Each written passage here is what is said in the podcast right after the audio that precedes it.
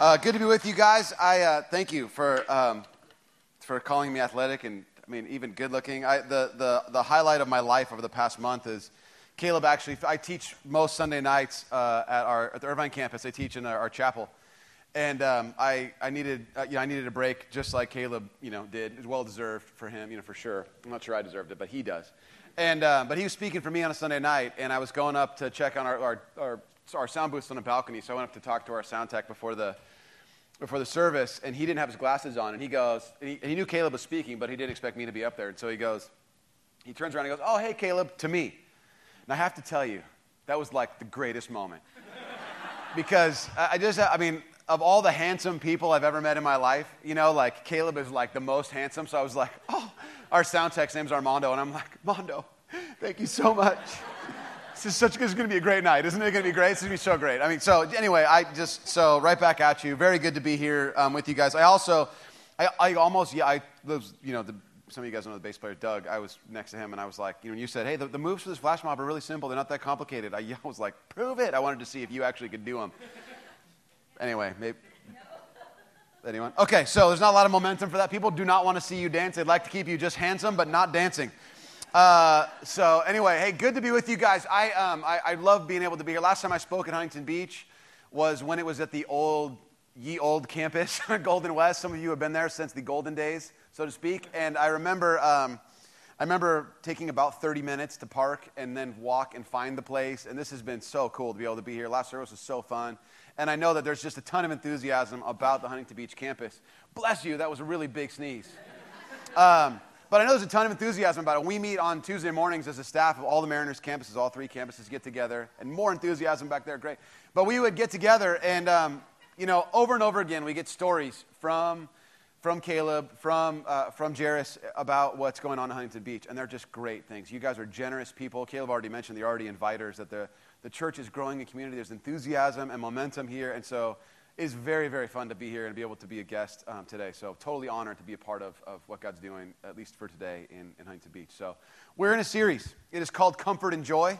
And, um, you know, it, is, it comes out of the, the, the song, uh, you know, God Rest You Merry Gentlemen. And um, as we talk about Christmas, most of us have this sort of feeling about comfort and joy that we're sort of supposed to feel it like it's an obligation, but that somehow it's sort of we're trying to force ourselves to find. It's like that moment when your dad takes you on a you know a road trip, and it's like you're gonna have. You're we're no, we were having a terrific time. Everybody, you know, fine. It's kind of like that for us. A lot of us, like, and now you're comfortable and joyful. So be those things. You know, it kind of feels like that as we get closer and closer to Christmas. And if you were here last week, we talked about comfort, and we had people stand and receive sort of the comfort of their own, their own community around them, people being prayed for. And we talked about um, about God wanting to deliver into us a sort of sense of comfort when we really need it. Not just sort of fake, plastered on, I'm comfortable, how you doing, I'm okay, but really like, let's really meet each other's needs where, where we're at. And so that was kind of last week. And then because this isn't a really complicated series, there's not a whole lot to it. We have comfort and then joy. I mean, again, there's not no secret here. No, we're not going to talk about and for a week. We're going to talk about joy. And so we're in, we're in this next part of the series, comfort and joy. And so before we get in talking about joy, I want to do this. I want us to pray.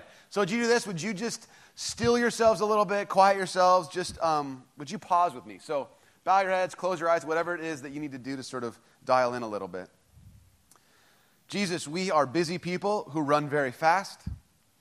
We, um, we experience so little quiet and stillness in our lives. And so, Lord, for just a moment, we want to acknowledge the stillness. This may be the quietest, stillest moment of our entire week. And so we just pause.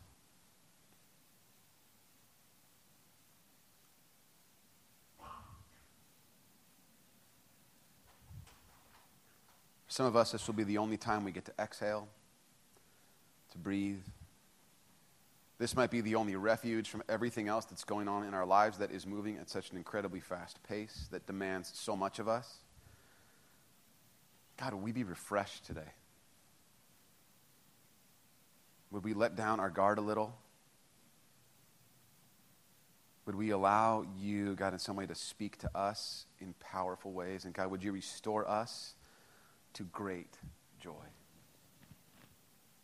Not merely, Lord, in the sense of we're supposed to be joyful, but will we really experience your joy. God, we give you these next few moments as we're, as we're together, as we look at your word. God, would you challenge us? Would you provoke us? Would you encourage us? Would you breathe new life into us as a community of people, beginning to get a picture of what it looks like to find and to live out great joy? In your name, Jesus. Amen. All right, if you want to pull your outline out, um, we're going to be walking through that a little bit. And then if you have your Bible, we're going to spend a lot of time in Luke chapter 2. We'll be dancing around a little bit. But um, if you want to buy, you know, got a Bible and want to take a look at that, that's great. We're in Luke 2. But um, this is a season where people, you know, sort of, like we said, are sort of modeling, hoping for, wanting to get, trying to capture moments of, of joy. And you see that a lot when people, you know, force their children to sit on Santa's lap at the mall. And they have that moment where they tell their kids, this is a great opportunity to sit on a stranger's lap, so be joyful. It doesn't look, doesn't, he's, he's got a beard. It's nice. He's wearing a red suit. I'm sure it's wonderful. Sit on the stranger's lap. And then we take a picture and we try to capture the moment of overflowing in joy. And so here's just a couple shots. I got a couple of these off the internet. Here's a couple of them you might recognize. just joy to the world. I mean, nothing but nothing happy about that picture. Santa, I mean, it's just like, get him off of here. You don't know what else is happening. Let's go to the next slide. Just look real closely at that picture. Just take, take it all in for a second. Just let it observe that moment. Now, he's so excited. He just, he's literally overflowing. joy. There's Santa. You know, I, I, mean, so then there's that. Then there's this one right here. This is one of my favorites. Peace on earth and goodwill toward men. Scottsdale Gun Club. Merry Christmas, everyone. And then right here. Oh, someone made their goth children sit with Santa, who evidently is incredibly tiny. That's a very small, that chair is a normal sized chair. He's just a really small Santa. No, I just, but there's this, you know, like, hey, everybody, it's a joyful moment. Merry Christmas. I mean, just nothing says joy of Christmas like kids in goth gear. Stone face at the picture at the camera there. Do I have any? Oh, that's it. So there's this season where we tell kids, "Hey, be joyful, jolly old Saint Nick, sit on his lap, and we'll take a picture." And everybody's sort of supposed to paste on. This is the best time of the year. Everything's so joyful and wonderful. And yet we have this sort of experience, most of us, maybe not you, but most of us have the experience of, I feel obligated to be joyful and be comforted, but it's somehow skipping me. And yet that's the message of Christmas about joy. So let's take a look in Luke chapter 2, beginning in verse 8. You have this famous passage of scripture that Linus reads. Perhaps you've heard of that before from the Christmas, uh, Charlie Brown Christmas, but here it is. And there were shepherds living out in the fields nearby, keeping watch over their flocks at night. An angel of the Lord appeared to them, and the glory of the Lord shone around them, and they were, and they were terrified. But the angel said to them, Don't be afraid. I bring you good news that will cause great joy for all the people A couple things you have to know. First of all, the standard response when an angel appears is terror. Like there's no, there's never an instance where an angel appears and it's sort of subtle, like a, like, hey, I'm just want to let you guys know I'm an angel. I'm just kind of showing up here. I don't want to scare anybody. Just, hey, everybody, angel. Just, hey, oh, hey, over here, microphone. Is this on? Hey, angel, want to make quick announcements. None of that. It's only, don't be afraid. And you have to imagine everyone's like, really? Is that all, that's what you got to do? You know, we get it. You're an angel. Light, the shining, the radiance, God's glory, whatever. That's awesome. Could you have done that, tone it down a little? I mean, even they probably just could have shown up and just said, don't be afraid. That would have been equally as scary. Just that moment, like just to show up in the house. I was telling you guys not to be afraid. I was, what? You know, this is kind of the moment that you have. Standard response God's glory's all around. And then he says, angel says, don't be afraid. Now, that's the standard response. And then he says, there's this message here I want you to capture. I have good news of great joy for all the people. Now, the word good news in Greek is the word euangelion. It's where we get words like evangelism or evangelical. It means the, the Greek you, it just means good. And agelos, or, you know, just means simply message or messenger. Good message. That's all it means. Now, in this time, it's where we also, it's the, the sort of other equivalent word is the word gospel. That just means good news. And there were all kinds of gospels or evangelion that would go out at this time in the first century. Two particular ones. One is this whenever Rome would have a military victory, they would send out messengers that would, these heralds that would tell of the good news, the evangelion, the gospel. And they would say to all the people, hey, everybody, great news for everyone. We win, we're victorious. Rome has won again. Now, at the first century, Rome was not losing a lot of battles, they won all the time. And they were sending out this message all the time good news, the gospel. We win, we conquer. Caesar has won again. And the other gospel was the announcement of the birth of a Caesar. In other words, if Caesar himself had a son, there would be a gospel that would go out, that would be heralded throughout the land. Hey, everybody, good news. A gospel, a evangelion.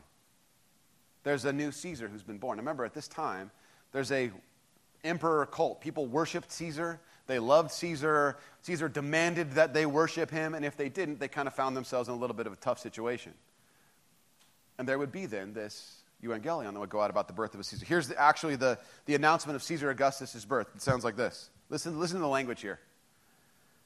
A savior for us and those after us to make war cease, to create order everywhere.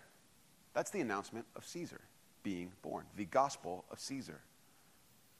And now the angel shows up and tells these shepherds, I have a gospel, I have good news for you. That isn't just good news because there's a military victory that Rome has won, and it's not the announcement of a new king, Caesar. It's announcement of a different kind of victory and a different kind of king, and it's good news for everyone, for all the people that will cause great joy. Continuing on, verse 11. Today, in the town of David, a Savior has been born to you. He's the Messiah, the Lord.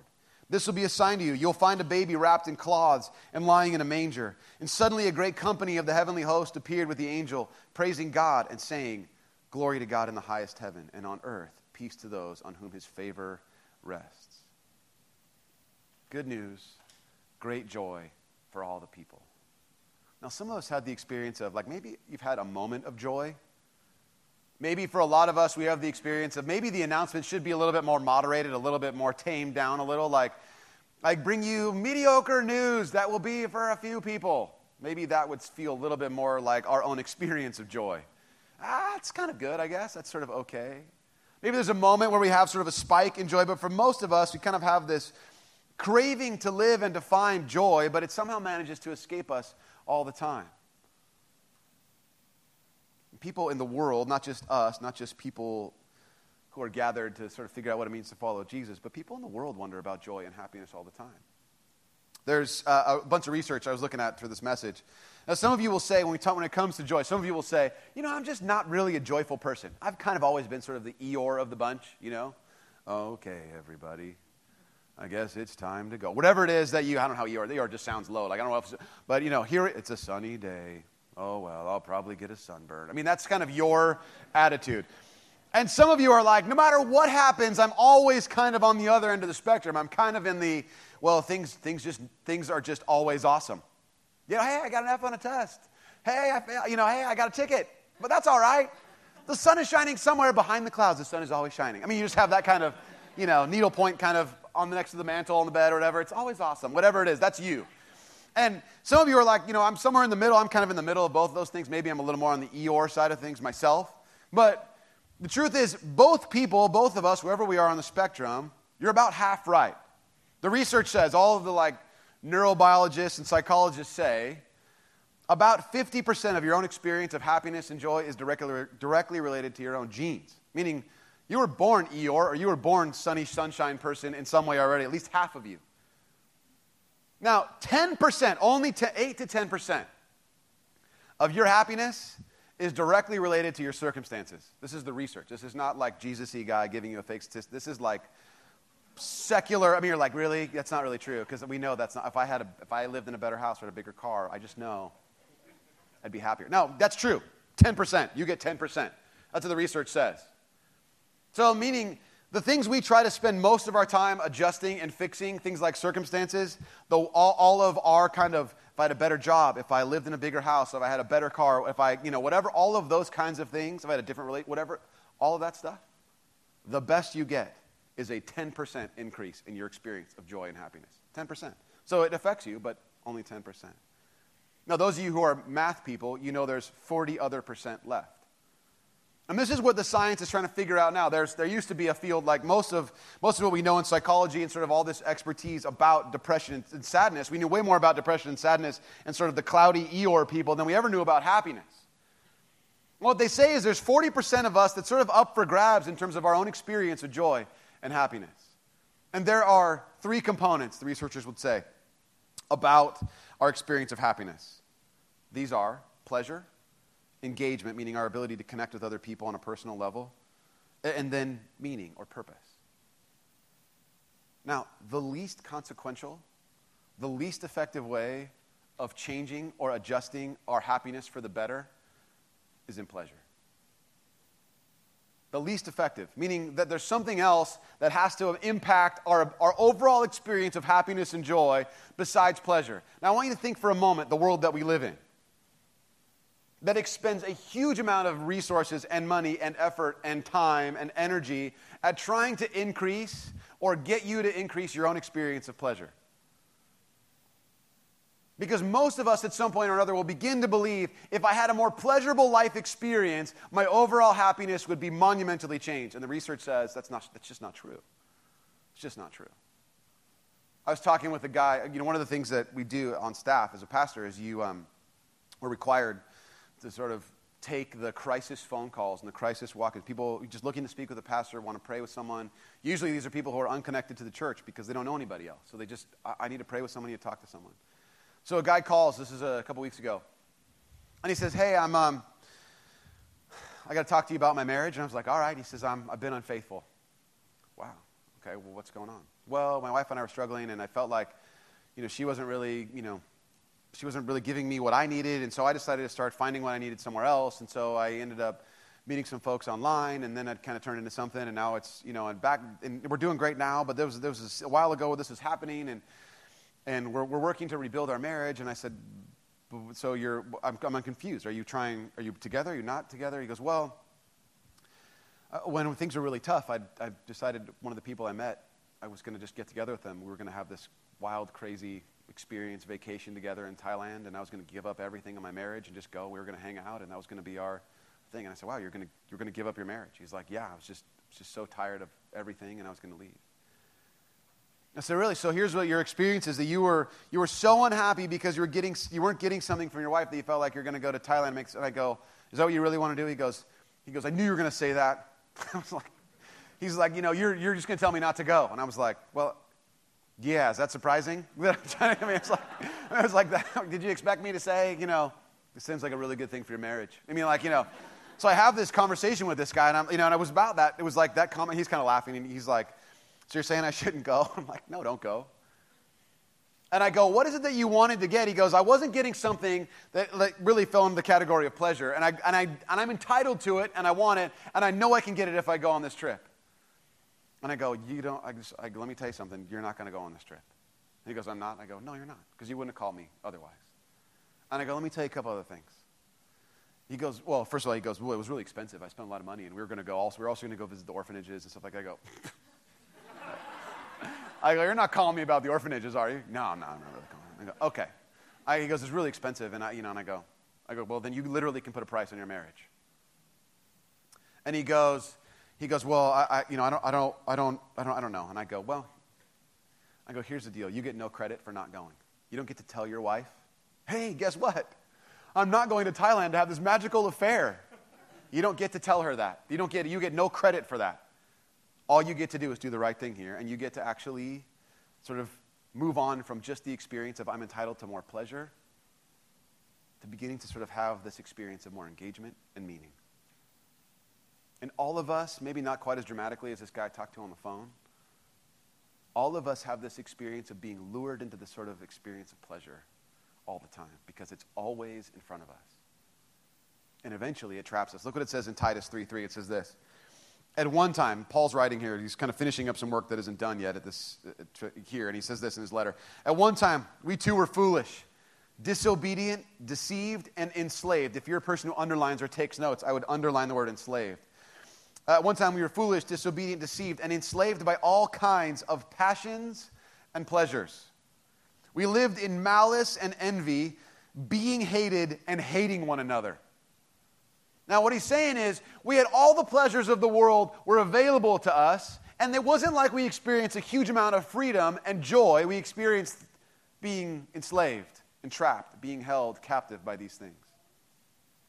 And then he says that the outcome of the pleasures and passions that were given to us is actually that we were hated and hated each other. There's this thing that happens in the pleasure sort of chase that the psychologists call the hedonic treadmill, which is just another really fancy way of saying it's the law of diminishing returns, meaning at one point you start doing something and it feels really wonderful, but that's not enough anymore, so you have to up it a little bit further and get a little bit further and a little bit further down the road. And he says, in other words, we get ourselves stuck on a treadmill of running and running and running and not knowing how to get off because there's some kind of being trapped there. One scholar says it this way that, you know, hateful and hating is what necessarily must happen when we let loose every pleasure of the soul. Now, what's being said here is this. First of all, you are being marketed to every single day, telling you you are entitled to more pleasure. And that your life is somehow incomplete, that there is a fuller experience of joy for you if only you could have a little bit more pleasure. Secondly, what's being said here is this that the outcome of having all the pleasure we could ever want in our life is only incrementally going to increase our experience of joy and happiness. And lastly, what says is if we get all of the, the experience of, of pleasure that we could possibly have, the ultimate result of that is that we're hated and we hate each other. Which undermines the sort of bigger picture of being connected and engaged in meaning and purpose, like we talked about earlier, about what really sort of begins to create happiness and joy, the experience. In other words, the outflow of pleasure, outflow of pleasure this sort of pleasure seeking treadmill, isn't joy, it's captivity. So there must be something else to joy other than what the world talks about. than all of what we're being marketed to at this season, at this time. Remember that the angel announces good news, great joy for all the people. Jesus, um, well, I'll just look what it says in James chapter 1. What are, we look, what are we talking about when we talk about pure joy? Look what it says. First of all, I should say this James chapter 1. James is the, you know, uh, best way to say it is he's the younger half brother of Jesus. He grew up in the same house as Jesus. now, how many of you guys have an older sibling? And how many of you felt like they condescended you a little bit? That they kind of knew how to do things? Probably, some of you are looking at your older sibling right now. And that there's a little bit of superiority and then perhaps even in some way, even against your parents' best intentions, you were probably compared to that older sibling a little bit. Yeah, a little bit. Okay, people are like, mom and dad are right here. Just count that. Okay. Now, imagine if your older sibling was Jesus. Uh, just take that in for a second. This means, on the one off chance that your older brother or sister might cover for you when you did something you weren't supposed to do, that's not happening with Jesus. Hey, Jesus, you know, I know I'm home a little late. Could you just tell mom and dad you saw me? I'm sorry. I'm the Lord. Mother, father, they were home late, beyond curfew. I mean, just you have that kind of like, I cannot lie. I'm perfect. Yeah, we all know it, Jesus. We get it. You're perfect. I mean, that's kind you have to remember this is the experience of James. Couldn't you be like your older brother? No. Nobody can. I, can, I don't know how to do that. What? That's crazy. Mom, mom, I can't be like, you know, whatever it is. Now, that's James. He's like the leader. Like, like there's like a couple people that are giant figures in the early church, particularly in Jerusalem. James is like the guy, him and Peter, right?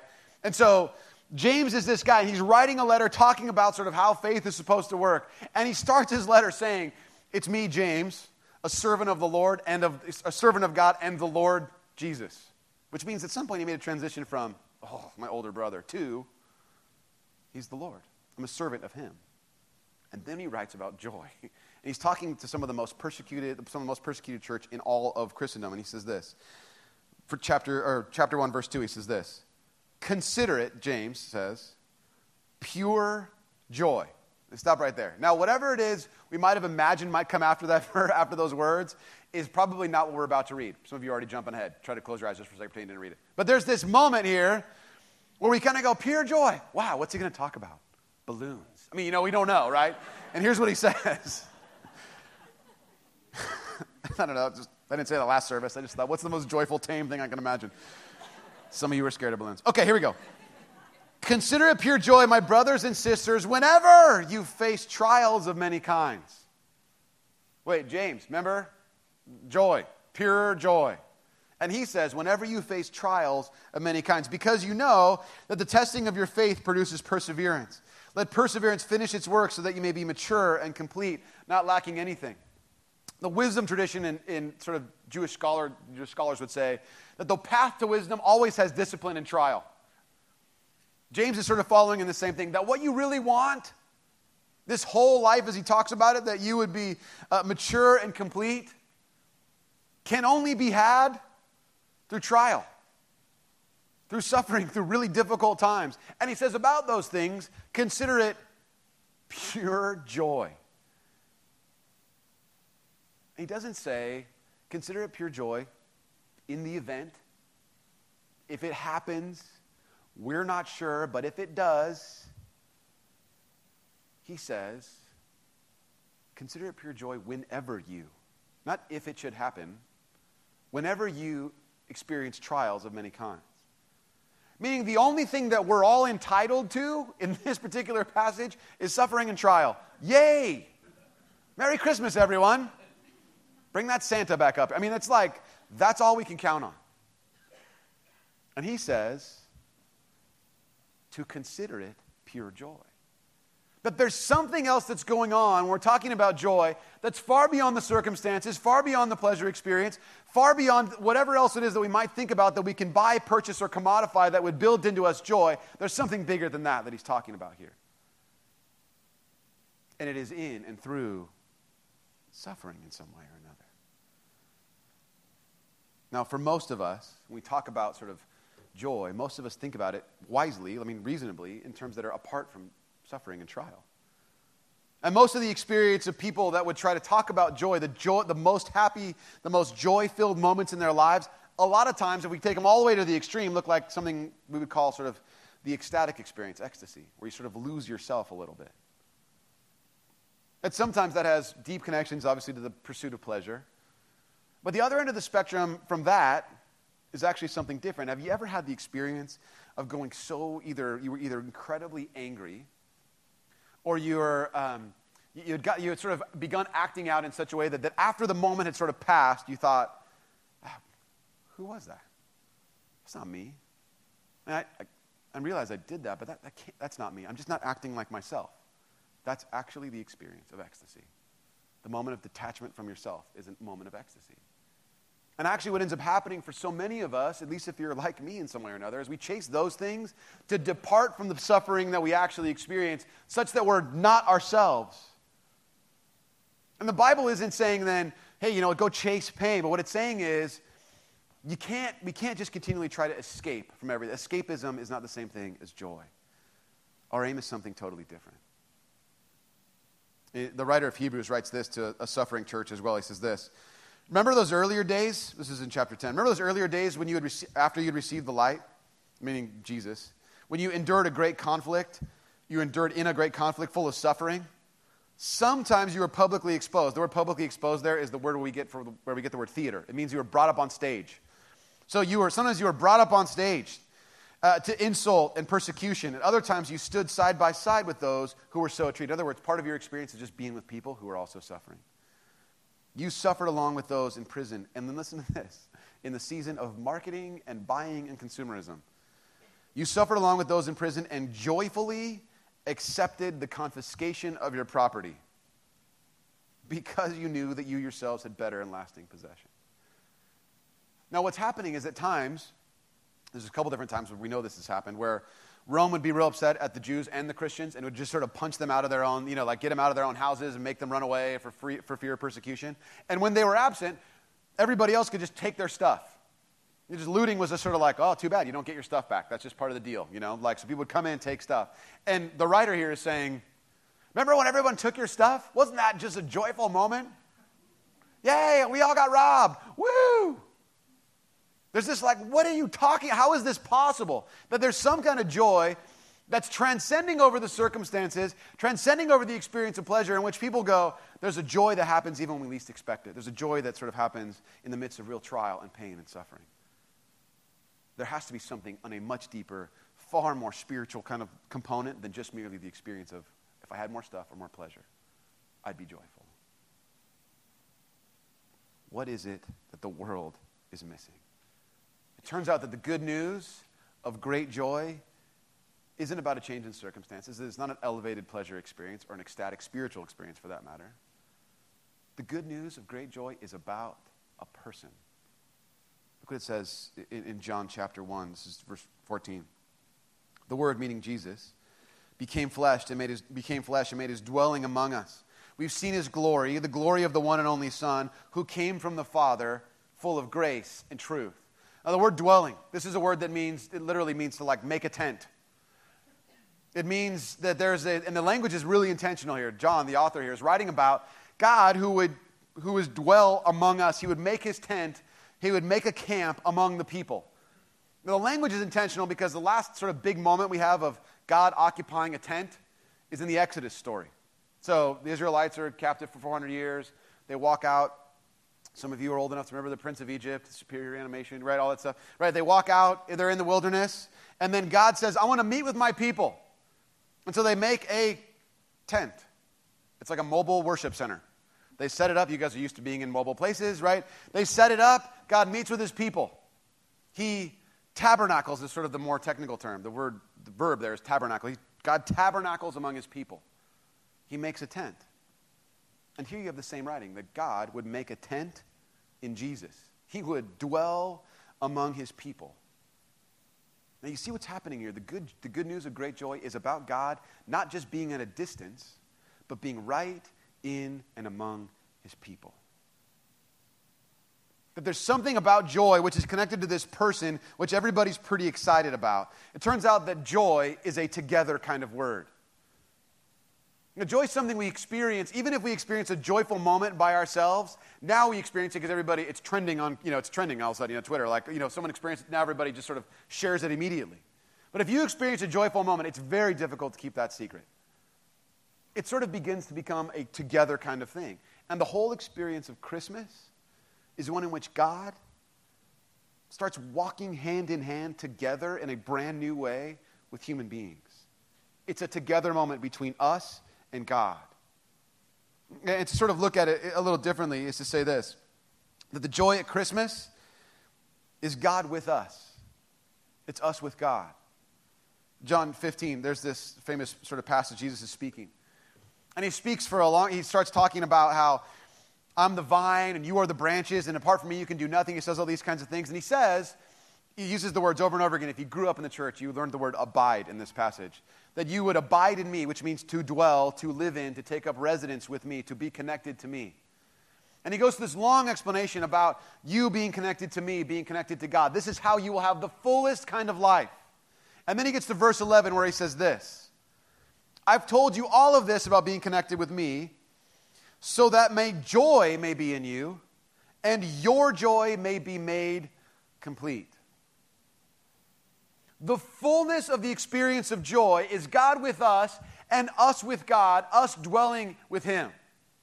He dwells with us and we dwell with Him. We stay connected, we remain, we abide, we dwell with Him. Our joy, it turns out, even more so, is the joy Jesus wants to give to us. My came that my joy might be in you and your joy might be made complete. Look what it says in Hebrews chapter, uh, Hebrews chapter 12 says this And let us run, run with perseverance the race marked out for us, fixing our eyes on Jesus, the pioneer and perfecter of our faith. For the joy set before him, he endured the cross. I would underline that whole phrase if you're an underliner person. If you have your own Bible, I'd underline it in your Bible. If you can digitally highlight it, I would do that as well. For the joy set before him, he endured the cross. Now, here's what's being said here before I finish that sentence. The writer here is speaking about Jesus and saying, not as Jesus looked at the cross, he was filled with joy. It's not saying in the sense that you might think, like, oh, wonderful. This is a form of Roman execution that even its citizens aren't allowed to be sort of executed by. It's the most painful, humiliating execution in the world. Yay. That's not what's happening. Because Jesus is, we know from the gospel account that Jesus actually was like, hey, is there any other way we can do this whole thing? No, this is the way. Okay. What he's actually talking about is the joy that we get to have. The joy set before him is what's accomplished by the work on the cross, which means that we get to be with God, that we get to dwell with him and be with him. So let me read it again. And let us run with perseverance the race marked out for us, fixing our eyes on Jesus, the pioneer and perfecter of our faith. For the joy set before him, which would be our own joy, he endured the cross, scorning its shame, and sat down at the right hand of the throne of God. Consider him who endured such opposition from sinners, so that you will not grow weary and lose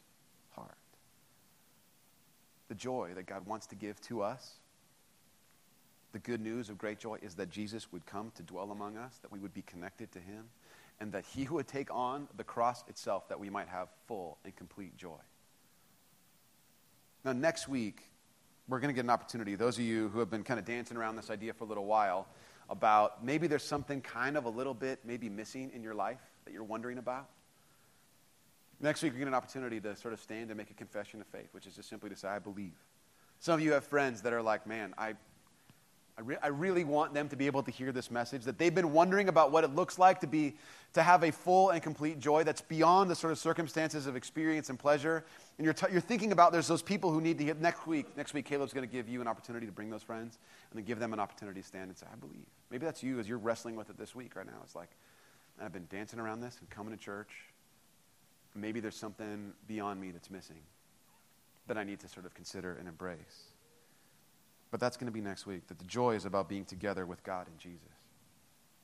Maybe that's you for next week. Good news, great joy for all the people. Look what it says back in Luke chapter 2, beginning of verse 15. When the angels had left them and gone into heaven, the shepherds said to one another, Let's go to Bethlehem and see this thing that's happened, which the Lord has told us about. So they hurried off and found Mary and Joseph and the baby who was lying in the manger. And then when they had all seen him, they spread the word concerning what, what had been told about them and this child. And all who heard it were amazed at what the shepherds had said to them. So here's what happens. The shepherds who are terrified by the, you know, unsubtle angel, shows up, radiance of God, don't be afraid, go check out, there's a baby in cloths. They go and, good news, great joy, they go and see it. They go and see this moment, this sort of whatever the angel had told them about. They go and see Jesus in a manger. And they were amazed, and so they can't help but tell everybody else. There's something about them that says this is not a story to be kept secret. Now, I, I want to tell you, at, at Christmas, maybe the first thing for us as we sort of, sort of wrestle with this idea of joy is what is the obstacle for you in your own life to joy at this moment? I mean, what is it? I mean, there's probably some things as you're thinking about it, as we talk about the reality of joy, is that we really want to experience it, and yes, it's somehow there, but it's sort of being blocked a little bit by something in our own lives. For me, I'll tell you this. This is we were talking, you know, as, as we're talking about a couple things. Um, you know, Jairus was talking about kind of his own experience of leading up to Christmas and sort of feeling a little bit, where's the joy moment? I'm the same way. And people ask, you know, and Caleb's like, hey, what's the Christmas tradition you guys have? And, you know, I'm, I, you know, my, I have three kids, and my own tradition of my own family is I'm not there on Christmas Eve ever. and you know, it's sort of the, wow, we're um, for see, so yeah, my oldest is almost nine, so for the past years, couple years, my, my my wife's been a single mom on Christmas Eve. I was raised by a single mom. This is the thing I didn't want to have happen, is that we'd have this sort of aloneness on Christmas Eve, and this is what happens every year. And I'm I'm at seven or eight services, one of them being an 11 p.m. service at the Irvine campus and my kids will not have a tradition of Christmas. So I have this like, I don't have this like, this is going to be such a great Christmas Eve, all these things. It's like, I'm excited about Christmas Eve. I'm excited about what God's going to do in and through it and how I get to be a part of it. But church people, they don't get to have that same experience. And I felt that sort of like, I'm kind of bitter about it. And, and I, um, Kenton was sort of talking to me about his sort of prayer thing. He's like, I got to write Advent prayers. And Advent just is a word that means arrival. And he's sort of, he's like, will you, will you write him with me? And I'm like, you mean you want me to talk about the anticipation of joy and goodness and everything coming to Christmas? He's like, yeah. And I go, can I not do that? I don't really feel like I'd be real authentic. You know, I was kind of like smiling, thinking, that sounds wonderful. And he's like, you know why I got to do it? He goes, I've lost it. I can't find, I, I am not finding any joy in Christmas. And I go, you? And he goes, yeah. And I'm like, wow, the obligation all of a sudden got lifted a little bit. And I'm like, okay, I'll do it. So I, I, what I'll do is I wrote, like, in fact, if you got it today, I wrote today's. And you know he of course corrected all the bad theology and the bad poor writing and all that stuff and you know made it all make sense. And so if you think it's awesome you can thank him. But um, but i'm writing about this stuff and i'm forcing myself to have to come face to face with this reality we talked about today. The good news of great joy is about a person god who had come among us to dwell among us and what's happening to me as I'm writing these little paragraph prayers is I feel like that sort of last scene in the Grinch who stole, you know, Grinch stole Christmas, that sort of like where it's, and his heart grew two sizes full, whatever, bigger, whatever three and a half sizes bigger, whatever, however Dr. Seuss says it. But I feel like that's sort of what's happening to me a little bit. Incrementally, as I'm beginning to sort of wrestle with this idea of, of Advent, and about the arrival, and then, you know, maybe it's not about the sort of arbitrary tradition, although those things are wonderful, and I do miss those things. Maybe there's something bigger that's going on here. Maybe the anticipation is about Jesus and not about what dinner I have on Christmas Eve. And I'm getting this sort of sense that maybe God wants to deliver into me a sort of a sense of joy from my family, even through some of those things that I feel like I'm kind of missing out on. What is it for you? What's the obstacle for you? Because the shepherds, when they experience the joy of Christmas, they encounter Jesus who's with them and they overflow with joy. And there's this reaction of joy, and sort of, we got to tell people about this, but they first have to experience it as good news of great joy. What's the obstacle for you that's in your way? What's God saying? You know what? Let's, let's talk about that. Let's do a little business about that. And then the other thing is this who needs your joy? If God dwells among us, tabernacles among us, that means he, he imparts upon us the joy of his relationship with us, which ought to then be given to other people as well. It's not ours to possess, like it's mine and you can't have it. This is my special little secret thing. It's like there's something about the telling of everybody else who would also be amazed. This is a pretty serious deal. Here's what I want you to do. This is, this is a big moment, so get ready for this. In your, uh, in your bulletin, you got this guy right here. And it is the same on one side as the other, unless you flip it open like this. Magic, okay? I want you to take this out. Okay, hold this for a second. Now, you can see um, there is a what looks like a regular old sort of bulletin, you put it on your refrigerator, and it's, you know, it's awesome, and it decorates, it just is so wonderful, and you put it at your desk, or whatever else it is that has the times and Christmas stuff happening at Mariners Church. What I want you to do is this. On the count of three, you all have to be ready for this. We're going to tear this in half, okay? Not in half and half. There's a little perforation. Maybe you do one of these a little bit, okay? Do this. There we go. Okay. On the count of three, we're going to tear this, up, tear this in half. Now, I hope it doesn't rip like in a big angle on mine. It'll just, it will just mess the whole thing. Okay, so what I want you to do. Tear this off. One, two, three. Oh, what a great sound. Okay, this one's for you. Put this on your refrigerator. Maybe you mark the times on there. If you want to hand it to someone else, that's fine too. We, I, I know a guy at Mariners. I'll get you another one, okay? But you can hang on to this one. But this one right here, on the back, it has the same times and all that kind of stuff on it. But it looks oddly like, remember those things back in the olden days called postcards? Where people used to write things with a pen and then they would send them to each other. Remember those? Okay, that's what that is. Now, here's what I want you to do I want you to hold this for a second. Okay? And I want you to imagine right now who it is that God is inviting you to invite to church. Now you're like, ah, that's just weird. People who invite people to church are bizarre people, they're lame. And, but you know what the truth is? You are people who are already inviters. And because it's you who are doing the inviting, because you already tabernacle among people, you're with them, you have made, you have made your tent with people in relationship, so to speak, then what you might be able to say is, hey, I was wondering if you want to come with me to Mariners for Christmas Eve. And there's people right here. Now listen to me. You're like, I, don't have time to write a note. That's the size of a post it. That, the gap where you can write right there is a post it. That's one sentence. Hey, I was thinking about you and thought maybe you want to go, might want to come to church with me at Christmas Eve. Love, Jeff. Let me write your own name there. You figure that out. But then you write there, remember the people used to have addresses? If you write their address in there, we will mail it for you. You're like, I don't have any stamps. We do. Okay? So here's what I want you to do. You're going to hold this for a moment, and I'm going to pre- we're going to pray. And right now you're like, I can't think of anybody who I'm supposed to send this to. God will give you that person, I promise you. And you're going to think, that person really, uh, they're so lame. Good news, a great joy for all the people, even that person that's so lame. They're going to get this from you, and they're going to be like, wow, that person's wonderful. Okay? You with me?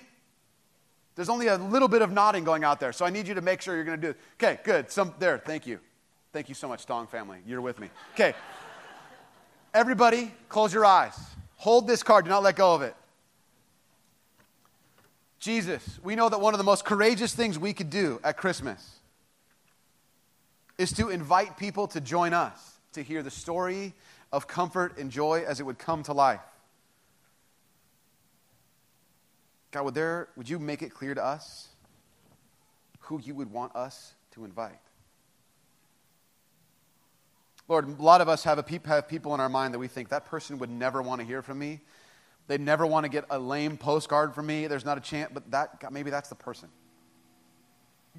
Some of us have been looking for a way to invite that coworker, the distant relative, the you know, proverbially, strangely weird uncle that always does the thing that we're always embarrassed about in public, that guy, maybe whoever it is. God, would you bring that person to our mind? when we have the courage to invite them. Might we even write something on our card that says, Call me? That we might tabernacle, dwell among and with them, that they might see the joy of Christmas. Lord, we know that it is a message that not, that's not to be kept secret, and it's one that you value and want people to hear and to know. So, Lord, we commit ourselves to be people that spill over with the contagious experience of joy. In your name we pray.